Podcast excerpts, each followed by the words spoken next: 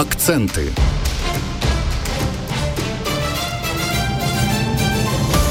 Двоє дітей постраждали під час російського обстрілу на Запоріжжі. Аварійних відключень на Львівщині не застосовують. Людей просять зібрати бляшанки від консерв на окопні свічки. Про це і не тільки детальніше вже за мить.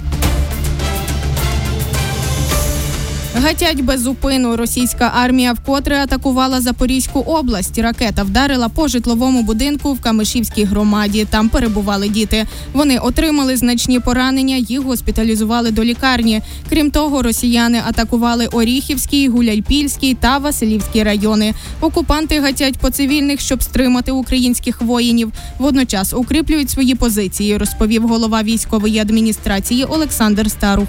Е, ворог укріплюється, на жаль, теж е, не втрачає часу. Тому проламати лінію оборони не просто буде, але впевнений, що е, там методи ведення війни, які у них першої світової і другої світової, вони не стануть на заваді нашим хлопцям.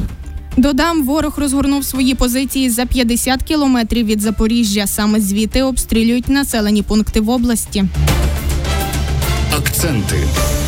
Посилюють армію. Росія перекинула до Білорусі нову партію зенітно-ракетних комплексів ТОР. Днями цю зброю повезуть на позиції військ Лукашенка. Тим часом російська пропаганда вкотре вкидає в інформаційний простір України меседжі про наступ з Білорусі. Українців просять не реагувати на такі фейки. Збройні сили постійно моніторять ситуацію в Білорусі. Наразі загрози вторгнення немає.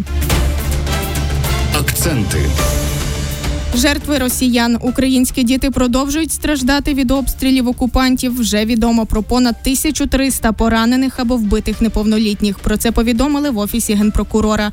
Кількість жертв зросте, коли ЗСУ зможуть звільнити окуповані міста, адже наразі звідти немає статистики втрат.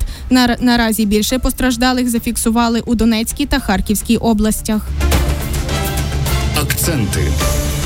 Надалі без світла аварійних відключень на Львівщині сьогодні не застосовують. Втім, користуватися електроенергією одночасно можуть лише половина споживачів.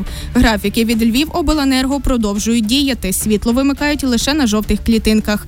Втім, ситуація може змінитися, якщо ми перевищимо ліміти. Далі очільник області Максим Козицький. Ситуація динамічна, і якщо нам зранку доводять один графік, одну потужність електроспоживання, а на протязі доби вона повторно змінюється. Або у нас переліміт, то відповідно і графіки аварійних відключень вмикаються. Дізнатися свою групу можна на сайті Львівобленерго в розділі Чому немає світла. Акценти.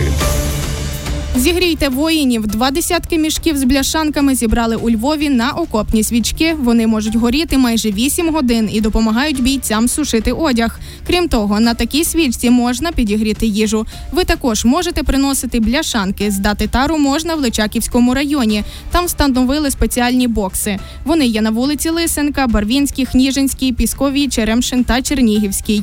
Перед здачею їх потрібно помити та висушити. Це вся інформація. З вами була Анастасія Хвалько. Більше новин вже за годину. Акценти.